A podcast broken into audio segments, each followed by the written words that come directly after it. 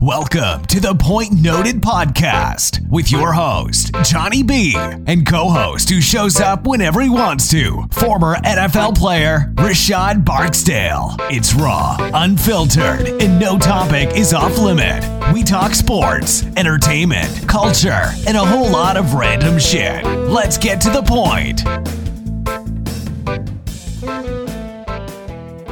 Welcome to the show, ladies and gentlemen. This is the Point Noted Podcast, and I'm your host, Johnny B, with my co-host, OCO. OC, what up? How's it going, guys? Good, good, good, man. We got a we got a young queen in the house, man. Uh, a really special guest. Uh, she's running for Congress in Florida. I was 24. Uh, welcome to the show, Sakina Lehtola. How you doing, Sakina? Hi, y'all. You know, I'm doing well. I'm doing well. Hanging in there. How y'all doing? Uh, we're here, man. Um, no longer worried about COVID 19. Look like we killed it. No, we Uh, didn't.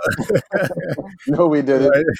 Look, well, we're not talking about it, so we must have killed it, right? it's hard, you know. It, the the media and all of the timelines and everything seems like can only handle one thing at a time, which we really got to work on. Exactly, exactly. But let me ask you this first question out of curiosity. What is the origin of your last name? I find that very interesting. So I'm so my last name is Finnish. Finnish. Okay. Um, that's as much as I know about it. I don't really know, you know, much deeper than that, but it's Finnish. right, right. My mom's Um, side of my family. wait, any of your parents in Finnish? In Um, so my mom's side of the family is white, so they're like Irish, Greek, Finnish, Mm, Um, mix. A whole lot of mix. a mix of all the you know European Ah, places. really, gotcha. Yeah. Right, right, right. yeah. So that's right. where my last name comes from. Well, that is Sweet. definitely uh, it is unique, and I'm glad I didn't butcher it. I've been butchering last names on the show like every single time. Uh, Yeah, I was So that- surprised about the pronunciation of my last name and not my first name. right. well. Well, oh well. Thank you. See, OC, I told you I'm moving up. Uh, you know, I just be glad it was me to say and not OC. Um, so, you know, you're running for Congress. Tell us why you are. Why are you running? Yeah, take a moment. Like, why? What is the why of your campaign? Well, the why, so the why of the campaign and the why I'm running. I mean, I guess they're they're the same. Um, I'll start backwards by starting with the why of the campaign. Um, Right. The easiest way to break into that is to just go with the slogan, which is a movement, not a moment. Not a moment. I Um, love it. Yeah, movement, not a moment, because we get so lost in electoral politics, uh, and you know, without combining uh, activism and a lot of other components, electoral politics can only go so far, which is you know why we're at where we're at. So Mm. movement not a moment is the slogan because every time people were asking me you know when i was having my conversations before i formally started the campaign um, but when i already you know knew i was going to run um, every time i was explaining it to people i was like yeah you know because it's a movement it's not about just this one election it's about creating Right. momentum and you know in the district that lasts forever so what i mean by that um, is basically we have a so we have a four point platform um, so Mhm. progressive policy, which I'm sure we'll talk plenty about, um, and then community engagement. And so for me, what that means is community engagement from our elected officials, uh, especially our our congressional representatives, considering the fact that the House is only in session for about one third of the year. And it's done that way on purpose. That way, the time can be split with doing work, you know, in DC and actually being on the ground in the district and doing work within the community. Absolutely. And yeah, and so if more of our elected officials and representatives um, at the federal and local level would spend more time in the community, and what I mean by that is meeting with teachers and and school districts, you know, working, visiting the prisons, and finding out what's going on there. Holding our state and local elected officials accountable, like the Miami-Dade County mayor, and things like that, then we would we would see so much so much more could be done. Right. you, you mean like represent the people? Is that is that what you're Basically, Basically, do your job, huh? yeah, I mean that the House, the U.S. House of Representatives, is literally the people's house. It was created right. to make sure that we were all equally represented and we had people fighting for us, and that's just not what we have. We have a bunch of people that go sit in Washington for a few weeks and then go sit at home in their multi-million dollar homes for a few weeks, and you know make some nice tweets about these these really fluffy policies that they're supposedly fighting for, and that's right. it. Right. Yeah. And the, the rest the, of the time they're raising money. Yep, yep, exactly. And they don't even. Some of them, like my opponent, don't. They don't even have to raise it. They just get it because it comes it. tax, and it just comes in automatically. They don't have to fundraise. They don't have to campaign. They don't have to debate. You know, because well, they don't vote. But it's not so simple because we're so poor and so sick and so mm. tired. Mm. We're barely getting by week to week. Never mind keeping up with all these elections that happen at three different times in the year. You know, right.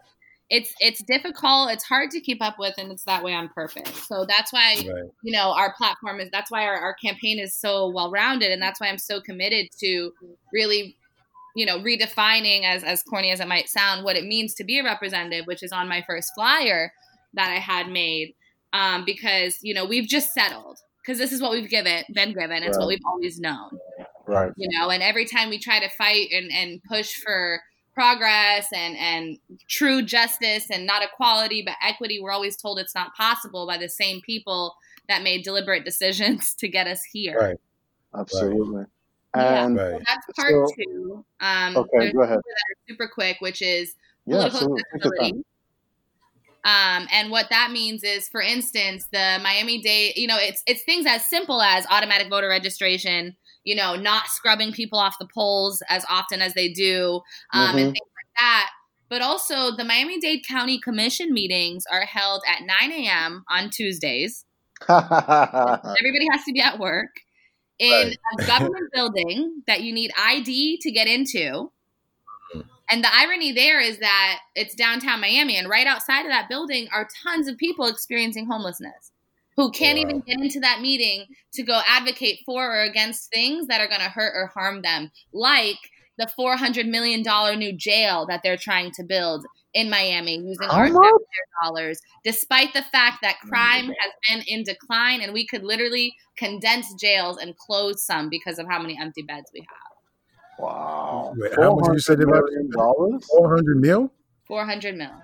Man, business is booming Sounds for like them. a hotel. But then we don't have money for housing or infrastructure or any right. real jobs or let's say grocery stores or you know mm-hmm. like it, it's it's absolutely insane we had a, a bunch of activists and a bunch of community members went to the commission meeting uh, i think it was march 2nd right before everything shut down mm-hmm. and because we showed up you know took off work paid $15 for parking, sat there all day because they ended up tabling the time for reasonable comment to talk about other things because someone had to leave early.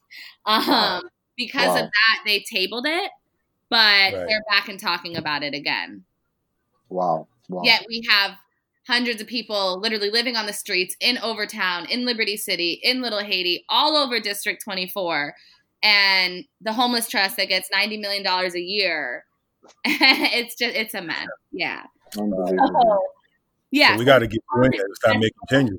It's important. But the last part that I'm committed to is um, empowerment through knowledge because people being able to get to voting or come to the commission meetings and stuff doesn't matter if people aren't aware of how to use their voice, how to use their power, and how to maneuver all the systems. Mm-hmm. Yeah, so that's that's the overall goal of the campaign um, yeah, that's that's why we're here. That's why that's why we're fighting. That's why we're run. That's why I'm running. Um, I grew up poor. You know, I've been working since I was 13, and it took me a long time. You know, even after studying political science and getting my bachelor's, to really understand how much politics and policy affect people, and how much we're really just drowned right. out by false falsified media you know absolutely, absolutely. Let, me, let, let, me give you this one gift you never never say you grew up poor you grew up broke because like they always try to point out poor is a state of mind and you are not you are definitely not that i mean right. the passion right. i hear from you is right. um, it's inspirational well let me ask you this Representative uh, Wilson is a big, big personality. Mhm. Uh, not for the reasons you would expect a representative to be. I mean, the The hat hat. and all that. Stuff. Um, and your your district is such a populous district. How are you? wh- When is the when is the the primary? By the way. August 18th. Oh wow! Okay, so it's got some time. Yeah. So how are you fighting the uphill battle of getting attention out? Has she even agreed to a debate?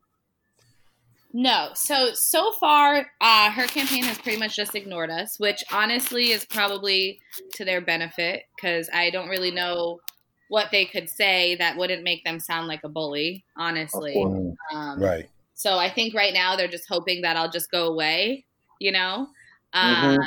and they'll never because addressing me is going to give me attention, you know. They're, they're much better off if I don't get any attention. Um, so that's where we're at that right now. Mhm. Uh, in terms of fighting the uphill battle, that's where, you know, it when when COVID started, Yeah. I had two choices. I could, you know, uh, commit all my time to making fundraising calls and doing more research and writing more editorials and and and and you know, uh, filling out all these forms and all this stuff, or Yeah. I could go get on the ground and volunteer my time. Um, Right. And so I decided, I, I basically decided, and I said, listen, the only reason I wouldn't go uh, volunteer and, and do all these food distributions and spend my time, you know, uh, we have a really cool site that I'll tell you about in a minute, uh, is because it would cause me to lose. But at the end of the day, I'm running to help people in these exact situations Exactly. So, Exactly. help now with the goal of being able to help in the future completely goes over the point of you know doing it all and being well rounded and Right. honestly that's helped it really has because you know Right. i've been talking about it i've been telling my story i've been saying who i am but you know for the past past few months i got to put my actions where my mouth is and Right. people really got to see me for who i am and understand you know where i stand and and where my energy lies and where my priorities are. Um and so that's what we've that's what we've stuck to is being policy forward you know trying to bring awareness as much as we can to the issues especially the homelessness. Like it is Mhm. it is so disastrous. And and i always tell people i just i want you to just come come visit like just come walk with me Like, Seriously, it's that bad, huh? it is so bad and it's so sad because these are historically black cities Mm. right And I can and I can only imagine it's gotten worse since the protest is going on, right? Um, yeah, I mean, yeah, but that like that's just because the police are super intimidating. You know, they're trying to escalate. I was at a, a, a march on Sunday. It was absolutely beautiful for almost for like five hours. Um, and then at one point the police lined up. You know, they had they had like thirty car. It was so many people, so many officers, and then one of the sergeants or captains or somebody got on and said he was using he was decla- using some Florida statute to declare it an unlawful assembly, and we all had 15 minutes to not just like get out of that parking lot, but to get out of like the entire circumference of the area that we were in. They blocked off roads and gave us only certain ways to get out. 15 minutes, and and they played like the purge music. Really? Yeah, like that, Wow. that theme song, yes. And 15 that's- minutes was not like there was so many people. And 15 minutes was not even a reasonable enough amount of time for people to get to their cars. Never mind for everybody to get out. You know. Wow. So, and and I mean it didn't end up ending in 15 minutes. It was really cool. I went to leave.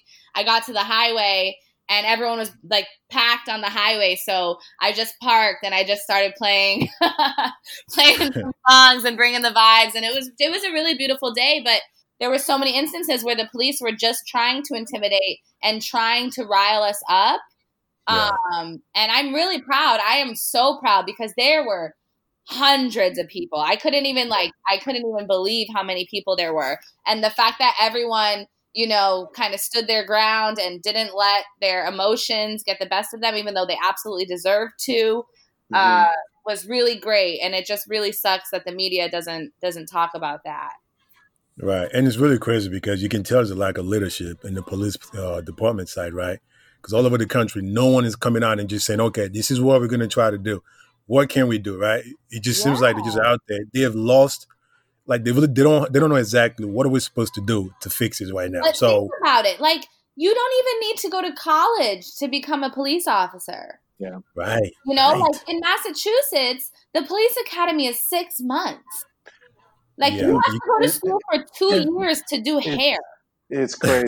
It's crazy. Hair is not, you right. know, it's great. I can't do it. I think it's amazing. But to be an officer and literally have the power to kill somebody, to falsely right. imprison people, you literally eh, it, six months. Six months of training. Basically, a glorified boot camp. In Germany, it's a four-year training program. It need to be. It has four to years. Be. Four years before you get a badge. Four years before you get a gun. Four years.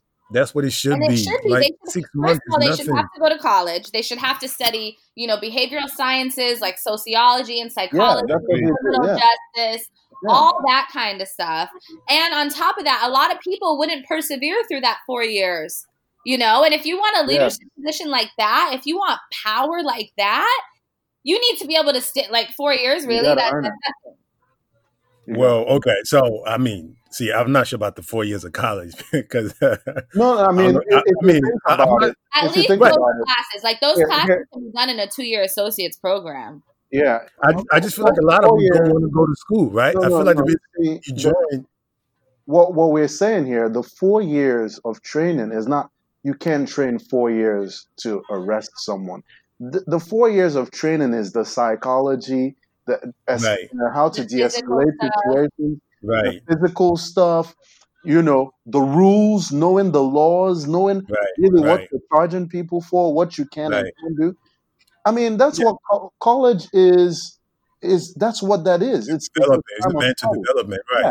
Right. But but what I'm saying is, though, a lot of these guys are the police officers. They don't want to read all that books or do all that reading and learning. That has to be a lot of reasons. You why can't they- have that job.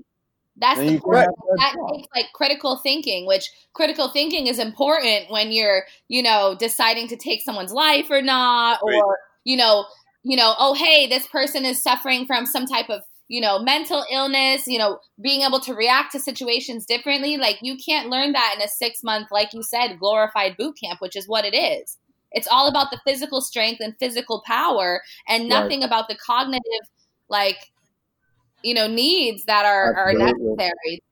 Absolutely. And Right. what you would actually find is if you made that a four year training course and it's more about the mental aspect of it and it would balance out your department. You would have a lot Right. of highly intelligent people, a lot more women, um, because you de emphasize the physical aspect of the job and emphasize the mental and knowing the laws and knowing what to do, how to de escalate, all that stuff. You you still have a SWAT team for the crazy times, uh, Right, crazy right. situations, but not. Right. Eh, it's not wartime every day. I mean, literally, these Right. guys were They, we're talking about we're talking about doctors and nurses not having PPE, and these Yeah. dudes have like Batman costumes for each, for each guy. It's unbelievable. So I can see where your passion comes from, um, because these guys basically people are protesting police brutality, and they're showing the police are literally showing every reason why people should be out on the streets. Right, showing you exactly why. But Sakina, let me ask you this though. So we're talking about possibly, you know, I think you and OC agreeing that maybe cops should be going four years in school, or whatever. So one one of the things I think uh, that can make this a lot easier, uh, it's maybe they do a, a year or two years of some kind of educational program that gets somebody to be a police officer. But every three or six months, they have to go back and do some kind of like ment. See, I used to work with, um, you know, where you work in the house with mentally challenged individuals, and every three months, we have to go to a weekend class where you're learning about behaviors and you're learning how to deal with their uh, their attitude and things like that. I mean, I think that would be a lot. That would probably be an easier implementation, wouldn't it be? Continued education credit, Right.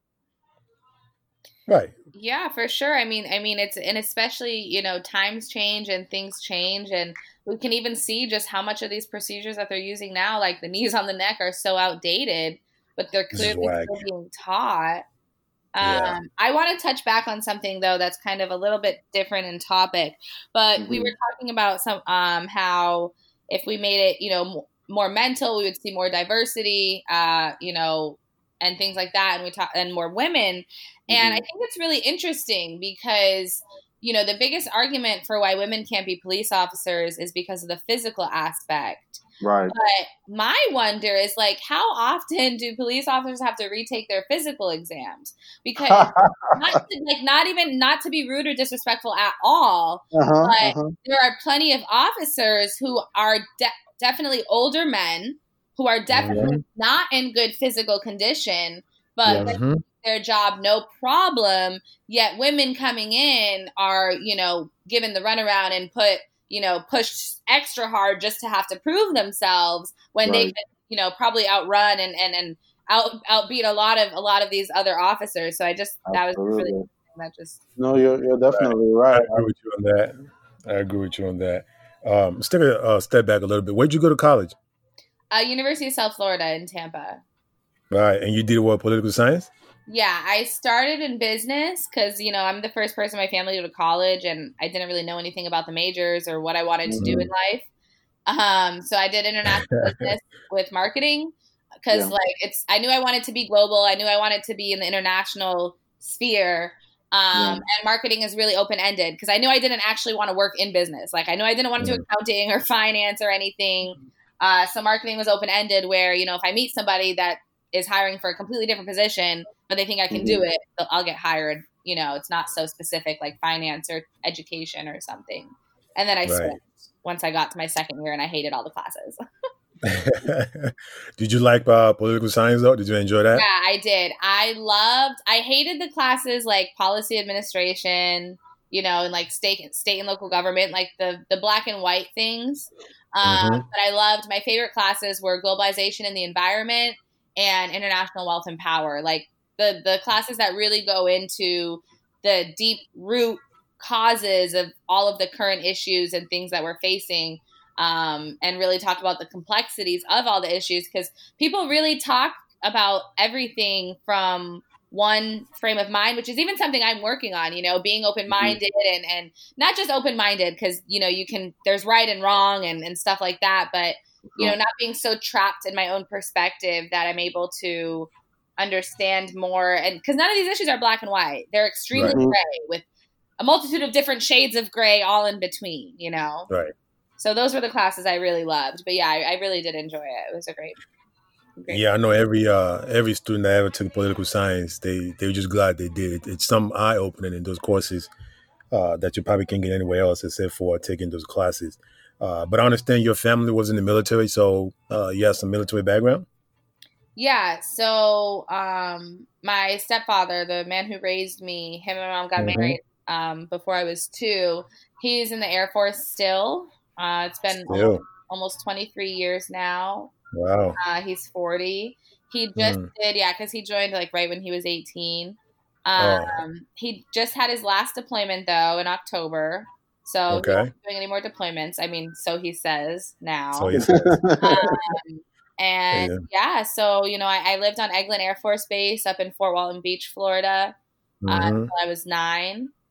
And you know, I, I love the troops. I support the troops, but I do right, not, always. I do not love the military-industrial complex. I do not support these endless wars. And Right. the best way and the best thing that we can do for my dad and for the troops and for all these people that we love so much is to stop sending them to die for greed Right. and profit. And that's my stance on that. I think we need to increase the military budget and invest that money in healthcare and infrastructure and education uh, and and environmental reform. And and the soldiers who served. Yeah, Right, the veterans. Yeah. Right. They, they come back and they just become the afterthoughts. It's un it's unreal. It's um uh I don't want to detract because I want to stay focused on everything uh, Sakina is doing. But yeah, definitely we get so distracted and for a country that glorifies and not correctly so what these guys do and then they come back and they're just forgotten. It's Yeah. uh, unreal. And it's it's so insane because and I don't know like I'm I you know I'm I don't know the exact specifics, but what I've learned from Raheem's experience, my my stepdad is Mhm. you know um I finally realized why we have so many veterans experiencing homelessness It's because like you know when you first of all when you sign up when you get recruited, it's very misleading. It is not yeah. clear. Um, one of the things Raheem was always saying was saying, you know, because we we did a live a few weeks back, and he was like, you know, I always tell them get everything in writing. When you're mm. doing anything wow. with the military, you need to get everything in writing because kids come in thinking they're signing up for one thing and it turns out to be something completely different. Um, on top of that, you know, if you don't do X amount of years, again, I'm not positive on the specific. Sure, if you don't do X amount of years, if you quote unquote drop out or what you know all those labels that they put to try and disgrace people who just can't take it anymore mm-hmm. uh, then you get nothing. nothing you know you don't get all of the things that were promised to you so if you can't do six years four years ten years whatever you thought you could do when you were fresh and ready and and thinking hey i'm going to fight for the good old whatever then you actually got to the war zone and were like oh my god this is absolutely treacherous not right. for me. Right. And you end up with nothing, no money, no education if you didn't have it already, no housing, nothing. And then even then, the, the VA is so underfunded and uh, and and and it, awful. Um, it's it's just all so messed up. And they love to say, you know, support the troops, don't take a knee. And all I gotta say is when Raheem's not in his, even when he is, he's just a big black guy to y'all. Right. I don't want to hear that. Send right. your kids to die. Right. No, they're not doing that.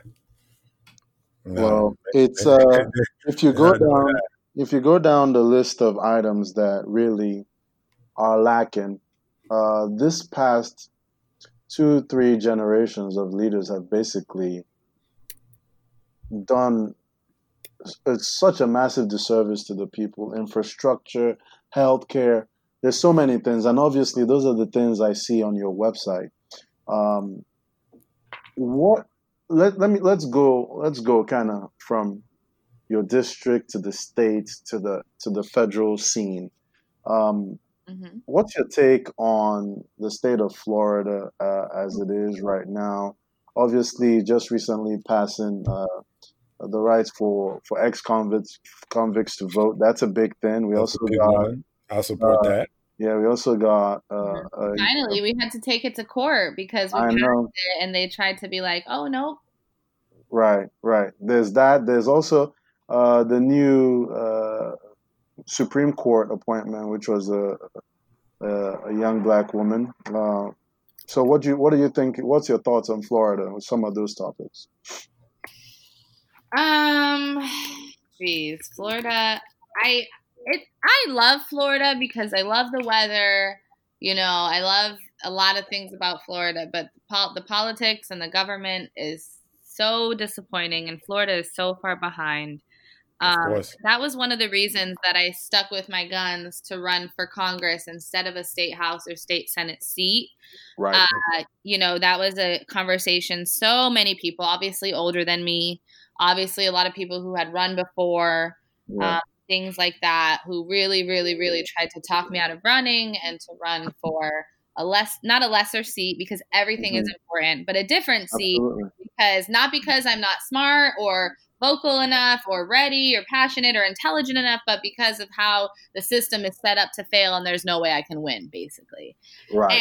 And, and you know, when you have that many conversations, obviously you do start to think about it. Um, but what what had what had made me decide to run was in 2017 uh, when mm-hmm. Trump came in. I was in D.C. and I was working with refugee resettlement, and then he did the Muslim ban. And the majority of my clients that I was working with were refugees from Iraq and Afghanistan who were right. special immigrant visa holders. Uh, mm. Who worked with our military? What that is, those are people who fought with our military uh, yes. we were in their countries, whether on whatever side, they're pretty much veterans of our military that helped us fight the Taliban and the terrorist organizations because we promised them that them and their them, they and their families would be able to come here for safety and refuge later. Um, so, like I said, you know, I studied political science. I was in DC right after graduation. I grew up on Section 8 and food stamps and all that stuff, but it wasn't until that moment that it finally clicked like, whoa, so this is how politics impacts people. Right. Um, and that was when I was like, well, fine, nobody's doing anything about it, so maybe I'll run for Congress. And it was just yeah, like, you, you know, three years ago now when I was 20, barely 22. Mm. Um, and from there, it just kind of became what it is. But what I'll say is that Florida is so behind in terms of criminal justice reform, racial justice, environmental justice, uh, wages and housing and everything that I was like, I considered I was like, okay, maybe I will run for a state house seat and and you know do do it the right way and wait my turn and whatever. Um, Right. I would get to Tallahassee and I would be so frustrated because I I can't just look at Florida. And on top of that, Florida's so slow. You know, people say it takes ten years to pass a good bill Huh. know and and so if we wait for florida to you know legalize marijuana and expunge past convictions then by the time that happens it's going to be decades from now the entire industry is going to be monopolized and so many black people are still going to have spent their lives in jail for for a dime bag you know Right. That, that, that's why I can never live in Florida. yeah if we wait for florida to hop on climate change miami's going to be underwater even sooner than the current predictions you know so i was Oh, like wow. it doesn't make sense. I would rather run for the seat that was put on my heart in the first place and do Mhm. everything Right. in my power to win. And you know, we're gonna win, but even if I didn't, I'm 25 and the point is a movement not a moment. So regardless Right. of what happens in August, we are creating something that Right. will live on forever that's going to start redistributing the power in the district and in this community because this is the heart of black Miami. This is the blackest district in the state. Wow. To put Wow. that in perspective of South Florida, from districts 20 to 27, they range from 7 to 11% black. Yes. Mhm. District 24 is 56% black. Wow. I did not So- know that. So I'm actually in I start with that and I say, oh yeah, District 24 is 56% black. People are like, okay, like half. But when you look at the fact that most of the districts in South Florida, the other seven of them or six of them, are less than 10% black, and Wow. we are the poorest out of all of them, and then the second poorest congressional district in the entire state, aside from uh, one of the districts all the way up north. hmm You know, that's crazy and that's intentional. Mm. That's intentional. Right. The majority of the black population of Miami Dade County lives Yeah. in the cities in District 24.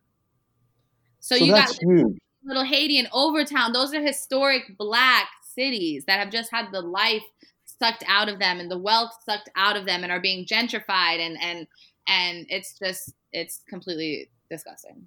So you know that's a based from your perspective. This is a good thing in the sense of well, it's a the reason you're running is to help those people, but it's also a good thing because you can reach those people, and you have been reaching those people. Mhm. Um, what is the feedback from the community? Are you, obviously, with all the protests and everything, everybody's saying, "Okay, protest," but on election day, y'all got to vote. right. So how how what's been the feedback working with the communities, getting people excited? Um, you know, the feedback from people to say, "Hey, we're going to vote for you come come come August." Um, I think that's where everything really clashes, and the hardest part comes in, which is that people don't believe in electoral politics anymore.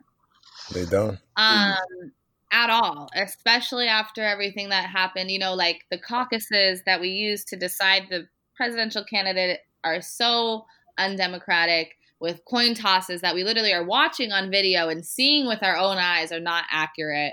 Um, you know, all the way, like everything. People just don't believe that voting matters. And so that's the biggest challenge.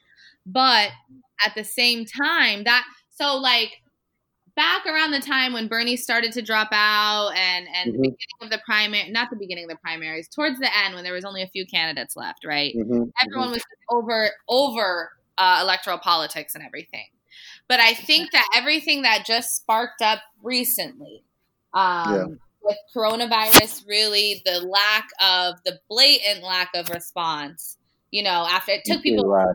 To realize how bad the government was responding, but now they have combined with, you know, and they're watching the money go to the big businesses and they're watching, you know, the billionaires make money while we are all out of work and they're watching the unemployment systems crash. They're wa- you know, they're watching people be illegally evicted.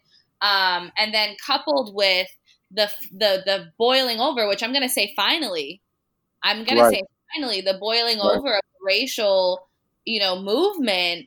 Um, and I'm mm-hmm. saying finally because we've been sitting down and and being polite, and and we still are very yeah. polite in my opinion, but we've been and sitting should. down trying to mm-hmm. explain it and and help them see we're people too. We're just like you, you know, love is love and whatever for so long, and they've just right. been killing us. And so when you take those two very intense, you know, just uh, so stacked issues, people now, I've what I've seen in the past, I would say two weeks is a complete shift where people mm. are finally understanding why we must combine. It's not vote or march, it's both. Right. It's both. Right. And that's what I always say. We can march and riot and burn everything down if we want to, but unless the people with legislative power to change the laws decide to care, it won't matter. So both right. are important. So that I think is what has been so I don't even have a word for it to me is to see so many people now like today so many people that were never even like speaking on anything not just speaking out for for black lives but posting you know the voter deadline and the the august primary date and the fact that you have to register to vote by july uh, register to vote by july 20th and all this stuff like just today like dozens and dozens of posts you know so people fi- it's finally clicked so at first I was like, dang, you know, the voter turnout's going to be so low this time around because the momentum is it's down. It's going to be high, man. But pe- yeah, now people get it, and now people are looking. People used to wait for people to come to them, but now people are starting to look. Okay, who's running in my area? Who should I help right. fight? How can we right. help? How can we help? So I think definitely yes. I think people are finally things are so bad that we can't all the fluff is gone and all the the paint and all the masks are off. Uh, mm-hmm. and so now people are motivated because they see oh dang look if we do this and then we call these people out and then we show up to replace them like we can have change. Right. Right. So and being a young person and you know having a college degree just to stick with your um, policies here for a bit since oc opened that door up already um, I noticed you have a student loan policy, and uh, just talk about that a little bit. Uh, obviously, you know, we, you having a military exposure family, I'm sure you get some grants and things like that. But there's a tons of people out here that has over 50k, over 100k. I would love to have my loan canceled out. We should plan on student.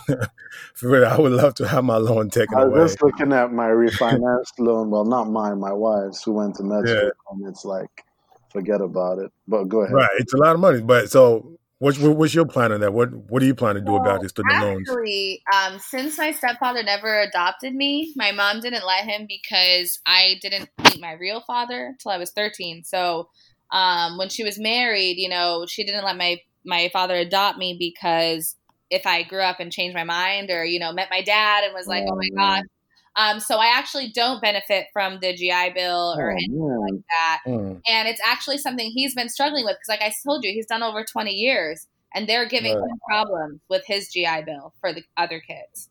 So right. it, it's that. Wow. Yeah. Um, but what I will say, yeah, so I have 30K, 30,000 in student loan debt. Um, I did work, yeah, I did, hey. I did work full time in school. Um, I okay. was waitress and bartended, but because I don't have any, I had no financial security anywhere. Like I didn't have, you know, a single family member that if, let's say, I couldn't pay my rent or something, uh, mm-hmm. call and help. So I still worked full time, and then on top of that, I still did. I only took out the loans that were offered through like the FAFSA. I didn't take out, you know, any Sallie Mae or anything like that. But I did take out yeah. the max each time. Um, mm. And that was the money I used to pay my rent, pay my car insurance, buy all my books right away. Um, yeah. And then I did the same. So yeah, uh, yeah. So I have 30k, and I think the thing that's interesting that people really don't understand when we talk about student loan debt is they're just thinking of a bunch of 25 year olds, you know, who want to have their loans forgiven so they can go splurge money. But student loan debt yeah. literally affects people of all ages. Right. You know, our right. entire economy is bogged down by people drowning in student loan debt. And Absolutely. even the student loan forgiveness program that exists for people who work in nonprofits and, and as teachers in fields that are ne- so necessary that mm-hmm. society mm-hmm. would crumble without them but make no money. That's so ironic. That's the whole reason that student loan forgiveness exists in the first place is because our government knows how bad our wages are. Absolutely. Um, but that program, you have to pay your loans consistently for 10 years before you even qualify. And they're, they're not given that. I think. Like, if anything, you need your loans forgiven the most when you first graduate. Right. You know, and that's how they get so much higher because you're you're making payments consistently for 10 years, but then, you know, you you have all the interest. And if you miss right. a payment, then you have to start over and then you don't qualify for student loan forgiveness. So the only way to truly address the student loan crisis is to forgive all debt. And let me explain why I say that. Okay. In a need-based system, clog is just going to clog the system. Between the administrative costs and everything else. It's not meant to be a need based welfare program. It's meant to mm-hmm. alleviate the debt. The the the um, Betsy DeVos has the power to do it right now.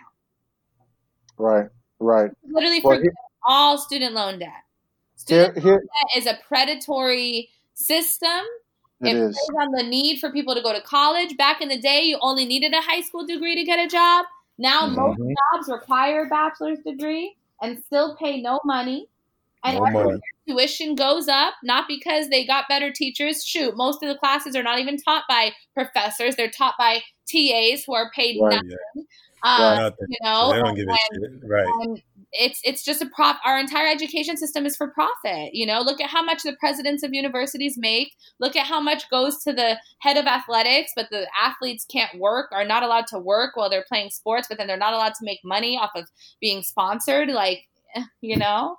I mean, after, after making money, that's a whole different conversation that we have to get into. It is, uh, athlete myself, so I, you know, I definitely. Well, I get that, but also like you can't forbid them from being able to work at the same. Like you know, it's just right, right. you know, there's there's just a lot of things, and and think about it. We're looking. We talk about oh the housing market and all the econ. The economy would boom. People are like, people aren't buying houses. People aren't having children right. because everyone's drowning in debt. 1.5 right. trillion. Debt. People are going to buy homes. They're going to buy cars. They're going to start businesses. Right. 1.6 right. trillion. And I'll give you this because you're going to win and you need to have alternative steps. Oh, she's going to win. See, I like that. Look at that. Speak that into existence. The the backdrop of this is you're right. It is predatory. It makes no sense. The the schools take the money now. Mm-hmm. The banks have you in their pocket for ages afterwards. And the, you know, yep. it's completely makes no sense. To get an education, to be pro- a productive member of citizens, uh, right. a productive citizen of a country, should not be something that bankrupts people. So right. here's the alternative. Since most people will say, well, what about the people who paid their loans and then this guy bought a car and uh, you know he spent all his money on this and that and he hasn't paid his loan, but I saved my money and I paid off my loan. So the counter argument to that, I think, a an alternative is if we can't pay off the loans of everybody, what about just zeroing out the interest rates? Mm, I'll tell okay. you why that's I tell you why that's a good a good way to look at it as a second option. If you zero out the interest well, rate, well, hold on, OC, hold on, OC. So you, I mean, so your your proposal is because everybody's going to be complaining about it. Why not take out the interest rate? So let me hear let me hear what Sakinah is thinking about that. Like, what would be because, so, like you said, there will be people out there. Okay, so this is my immediate thought: is you said, what if we can't forgive student loan debt? And that right there, it we can. That's the I know, whole point. Know, we literally know, can. So we need to. We're not. No, we're not giving them a second option. Why would we give them a second option when? You know, the system I, is deliberate. All these systems are deliberate. They're all tied together. Um, I agree. And and so you know, that whole mentality of anybody that's like, well, I suffered and paid my student loans, so you should too. Well, then maybe yeah. you should have started advocating for student loan forgiveness back when you got your student loan debt. You know, right. that whole, oh, right. so I should say, oh, no, we shouldn't do anything to address the homeless crisis because I was homeless for five years. and now I'm no longer homeless. Right. So you're saying too fucking bad, huh? Basically, too bad. Yeah, but that's why we have to, that's why the biggest thing that we have to do is reframe our political ideology in this co- country and how mm-hmm. like like we go back and forth on policy and stuff because we haven't decided as a people what do we deserve what is right what is wrong what, is, yeah, what are our minimum basic rights for instance mm-hmm. i believe every human being has a has a right to a safe place to lay their head every night that is not on the streets Facts. i firmly Absolutely. believe that every Absolutely. person should have access to health care regardless of their income. If they need to see a doctor, if they need a surgery, they should be able to get it. And it should yep, not make them homeless and it should not put them in debt for their entire life.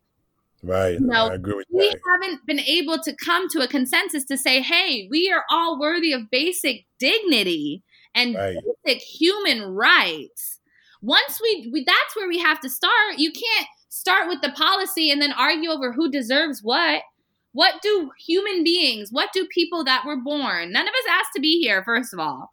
You know, and the people who want to force Are we sure about that? the same people who want to force women to have labor and, and to to produce children, you know, despite the fact are the same people that don't support any of the systems needed to help mothers that can't afford to have children, which is the main reason that abortions do happen. You know, right, right until we decide what we as a people deserve, we're always going to argue over who's worthy of what. And it's always going to be based on our poverty and oppression that only exists because we haven't said what we as a people deserve. Right. right. Yeah, and that's known as that's known as sorry to cut you off. Please finish. No, that's no, no, right. Okay. I was just gonna say that, that that's known as a poverty, um, a scarcity mindset, and you're right. Um, it definitely is a scenario where we do have to say, you know what, this is what the human life is worth.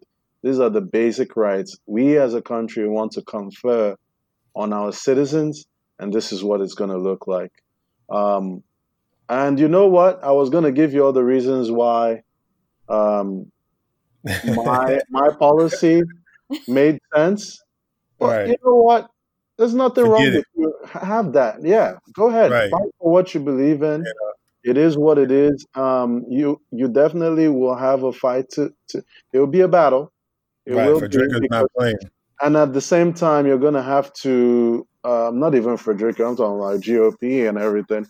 Um, but you definitely at some point also would have to balance some of all the things you want to do and but you know what? You have to go with with all your your guns loaded, for lack of a better term. So that's that's okay. So let me ask you this. Let's go federal. Um, looking at your policies, it seemed like you would be simpatico with a Bernie. Yeah, is that right?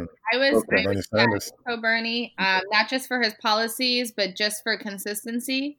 Uh, mm-hmm. Uh, I think consistency is super important because again, we're fighting for the basic of basic humanity and human mm-hmm. rights. And it's not to say I think it's so important too, you know, mm-hmm. to be able to grow and change your perspective and learn. I'm learning and growing every day. Uh, right, a lot right. of my team challenge me and my perspective and how far I think we can raise the ceiling. And they're like, right. no, higher, you know, and I love that. Right. Um, but when we looked at the pool of candidates we had to choose from, um, he always puts his actions where his mouth uh, mouth is, and mm-hmm. someone that doesn't settle. And so that's what I wanted to say about what you said. You know, you got to come with all your guns loaded, and absolutely, because that's what we haven't been doing. We've been right. settling for like little crumbs here and there, and they keep telling, "We'll give you more later. We'll give you more next time. The next bill will be better, but we have to start smaller." You know, yeah, we'll, we'll give you twelve hundred for three months. yeah. yeah. That's not going to do nothing for me. Yeah, and we watched, you know, we watched all the Democratic presidential candidates except for Bernie sit up there and trash single payer Medicare for all and defend the private health insurance companies because they all, you know, my opponent included, take money from them. And mm. the thing is, they compare okay, so if like yeah, some other countries that have well, you know, the rest of the developed world has universal health care. We're the only ones. Um, that's Right. why I like to emphasize universal health care because it that's the point. Is obviously it's Yes. not Medicare in every country, but we're Yeah. the only developed world in the country. I mean, only developed country in Well, the world. country in the world. But oh. people like Yeah. to say, oh, but these other countries have, you know, a public and a private option. But these other Right. countries weren't built off of oppression and profiting off of other people's lives. Right. And so Right. the United States is so corrupt that there's no way to just create a public option and still leave the private health insurance companies because Right. all they're going to do is drive up the market. The public option's going to crash. And then everyone's Mhm. going to be like, see, we told you Medicare for all wasn't going to work. Right. And the whole Right. point is that profit healthcare shouldn't be a profit profitable industry, you know. So that's why, like I said, it's, it's just that framework of what we deserve and what we don't is so important because I'll argue with you all day. What's the best way to implement it? What's the best Mhm. way to take you know the the I don't know the licenses and stuff away from these and all of that? I will argue with you all day, but I will not argue Mhm. on the concept that we need single payer Medicare for all. Just like I will Yeah. not argue, I will argue the best way to implement a Green New Deal but I will not Mhm. argue on the the need for it because it, it's the only it's it addresses all of the marginalized groups. It doesn't just Mhm. address climate change. It creates jobs. It protects marginalized communities from from my, from black people to brown people to Native Americans and their land. You know, it's it's a basic declaration for you know uh, the basic human human right outline of Mhm. hey, when we address climate change, this stuff needs to be covered. So I'll debate the best way to do things, but I will not go back and forth with people over if we deserve sweeping policies that actually protect us and give us clean air, clean water, and the ability to see a doctor. Right. Right. That's very good. That's very good. So, uh, with that in mind, I was gonna say, rewind three months from from now, three months ago, maybe, let's say four months ago, and it was all about the debates and all that. There was like twenty something, whatever the case were, candidates. If at the time I asked you your top five, was Biden in your top five list of candidates? Oh, let me think about that because I don't. I Joe never Biden. went top five. I had two. I was I was Warren or Bernie. That was that was my thing. Okay. Um, It was who? Who and Bernie? Warren. or- Warren. I did. Warren or Bernie? Much more Okay. than- No Yang in there? Huh? No Andrew Yang? Um, I honestly I didn't think past two. I just you know I Okay. I, think about. I get it though. I I have I get it. you know, the UBI. Okay, cool, but he didn't support single payer Medicare for all, so that thousand dollars means nothing if I make one trip to the to the doctor or need one Right. surgery or have one child. Um, so yeah, I never really thought past it. Um, but what I will tell you, I definitely had a different version view of Biden at the beginning of all this than I do now. Um, Mm. and that just comes with what I said about how I'm learning and I'm growing. And So how we has it gotten better or worse? oh worse for sure because that, that's the thing is all these people they do such a good job of painting such beautiful pictures of themselves and of each other and so Right. until you really really dive into it you don't see it you know we're happy Right. with this surface level fluff but when you break it down you know i just hit one his record with women and regardless of what anybody says about Tara Reade uh, being a 25 year old girl, being someone who has been touched and groped and unwantedly bothered and everything so Oh, many wow. times, I can't even. Sorry about that. Sorry It's Wow. but people defending him, it's like I can tell you just from watch, just look at how he interacts with women and girls. Like it's not It's not cool, bro. not even a question. You know, that's such a basic thing. But my biggest issue with him is that he doesn't acknowledge his mistakes, and he's a grown man. Mm, And Mm. so for him to It's that entitlement, right? That's that Yeah, entitlement, for him right? to sit here and deny that his crime bill that he took so much pride in caused the mass incarceration and prison industrial complex and school to prison pipeline that we see today.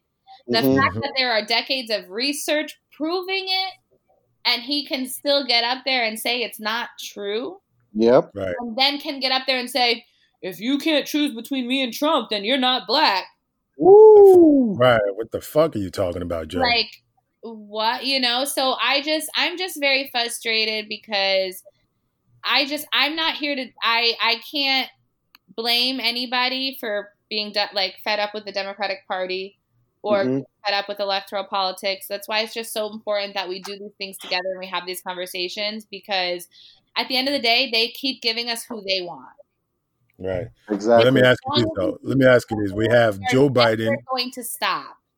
The power structures run so. That's why there's almost one non-party affiliate for every two Democrats in my district. Mm, That's crazy. Over 110,000 non-party affiliates in District 24 wow.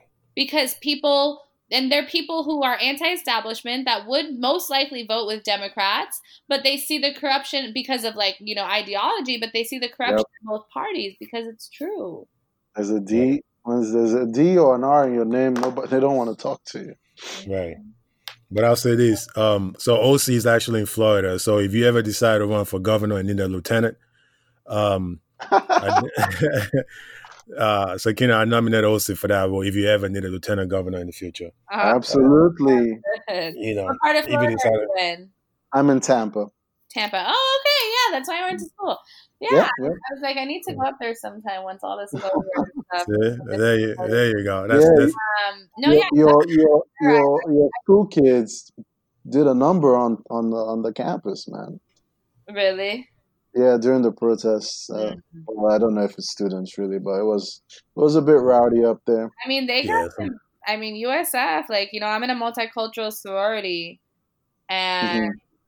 you know, people don't realize like why we even exist. You know, you have NPHC, you know, the Black fraternities and sororities, because back then Black people weren't allowed to join the white ones, and now you have the multicultural Greek Council where you have Latina based, you have Asian, Indian, you know, uh, so, all different kinds of um, fraternities and sororities. Mine is the most diverse in the country. It's you know a Sigma Lambda, Sigma Lambda Gamma. It's over 110, you know, ethnicities. It's beautiful, but you know when we do have you know white girls that join, they get asked by other white girls, "Why didn't you join a real sorority?" Or Uh, like like super shady things. You know when you try to have events with them, it's just it's super messy and it, it's super. 2020. It's still there. It, it's still there. Mm. It's blatant. You know what I mean? It's, Ah, it's Yeah.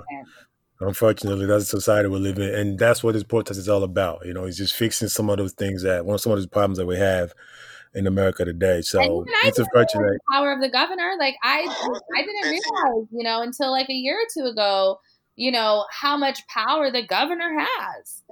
You know, and people. But that's what I'm saying. People are are are seeing now because it's so blatant. It's so out there, and Right. social media helps so it much. does. It does. It does. It helps. It's unbelievable the, what the police literally are doing, and they know the cameras are on. So what would they do if they When the were? camera's not on. Right. Just imagine. What do you mean? What would they do? What they've been doing though? I know. I know. I'm just saying. Right. And all They just don't give a shit. finally getting caught. Like, Well, we're getting them on tape, but Yeah, they- they're still they not don't care. any repercussions. Yeah. You know. So, but Sakinah, we've got you to uh, do all this politic talk and give us some inside details on your campaign and how you run it. Let's ask you a little bit of some, some fun stuff. What do you What do you do for fun? How do you relax? My favorite thing to do re- to relax is to go to the beach. I love Mm. being in the sun and I love the ocean. Um, What- yeah, a lot. What beach? Do you, what beach do you go you, you uh use out there on the on the east coast? um, I go to Hollywood Beach a lot, Okay. Um, or sometimes because I work in Fort Lauderdale, so I'll go to Fort Lauderdale Beach. Um, South Beach is a little too rowdy. yeah, definitely. uh, sometimes if I have friends in town, you know, I'll take them down there and we'll hit like you know some of the local spots and stuff like that. That is, that is what I do love about it. But yeah, usually Hollywood Beach. Right. Um, So that's my Not- favorite thing to do to relax. And you know, obviously Netflix is great too. But I'm trying to time down a little bit. Um, yeah, I can't go wrong with Netflix. I'm watching Game of Thrones for the fifth time right now. you know, it's a Wow. really good show, The 100. The 100. The 100. 100. Yeah, it's ah, really Oh, I think I heard about that. That's where like you like- come off a plane or something. so much action and it's one of those shows where like anybody could die you're never gonna know like it's not predictable And the Anybody can character die. development, character development is phenomenal. So, Wait, what was the second one? the character development. Okay, all right, for the 100. Okay, yeah, I'll, I'll check it out once Game of Thrones is over if I don't decide to watch it again and I again. did buy rollerblades like three years ago, and I've only used them twice because I feel like I don't know how to stop. So, Oh, That'd be a problem. yeah, it's not good. So you're doing the right thing, being safe, stay on the safe I'm side. working on it. Mm, yeah, stay on the safe side. So yeah, but so that was my actually my next question was some movies to watch, but you just give us some, so that's good. What about music? What are you listening to? So I, I, I honestly, I've just been. I do a lot of Pandora, so just whatever. Um. But I, I really like like just like slow R and B and and things, and I've been listening to a lot of praise music lately too. Lots. Oh, praise, praise and worship, huh? Yeah. Wow, you can never go wrong with that. I'll tell you that. Yeah, especially like you know when I wake up in the morning, I, I usually start my day Yep. that way. hmm Yep, absolutely. Wake up in the morning, put the praise on, uh, you know, get in the spirit and all that, and start acting the fool if you can. Yeah, and try and Um, start your day in the right mind, and you know, there's a lot of negativity and crazy stuff going on, so gotta stay Absolutely, and absolutely. yeah. But hey, listen, thanks for joining us. We truly appreciate it. It was a fun conversation. It was fun talking to you, uh, just learning about your campaign. Uh, so just tell the folks listening where they can help, how they can help, your website, and all that good stuff. Yes. So our website is sakinahforcongress.com, which is S A K I N A H F O R Mhm. congress.com. Um, there you can sign up to volunteer. We are doing, you know, a lot of virtual stuff. So even if you don't live in the area, you can still phone bank. You can help with social media and things like that. Um, and Right. obviously, the another huge way to help is to donate whatever you can, whether it's twenty dollars or five dollars. Um, you can get there from the website as well, but uh, I'm not taking any corporate money. Uh, you know, no super PAC money. I'm, you know, unbo- unbossed and unafraid. I'm only here to represent the people, but we can't, you know, my opponent has a net worth of a million dollars and Oh wow. $300,000 in her campaign chest because she never has to use it. So Yep. Mm. If feel that. anything else, she can just drown us out by spending all her money. So we really just need to make sure our message is heard. So you can donate through the website or Cash App if it's under a hundred dollars. Sakinah for Congress as well. Absolutely. That's OC and awesome. I will be going on there to donate. I think I got about a million dollars to donate. If they can. Not do that. do not do that? Okay. All right. Uh. Yeah, that would. Yeah, All right. max is max is twenty eight hundred. Max is 2800. But Yeah. hey, Sakinah, thanks for joining us, Thank man. you We guys really for do having me. appreciate you. We definitely wish you luck in your campaign. We know you got a tough battle, but you know you you got the energy, you got the passion, uh, you've got the right dream. So uh, definitely rooting for you, and uh, we think you got this, man. Good luck. All right, thanks so much, y'all. Have a great night. Stay safe, okay? Always, absolutely. You too. All right, thank you. All right, bye bye. You've been listening to the Point Noted Podcast with Johnny B and Rashad B. Follow us on Twitter at PT Noted and Instagram at Point Noted. Hit the subscribe and follow button to follow us and check out more episodes of us talking a whole bunch of shit. You've been noted.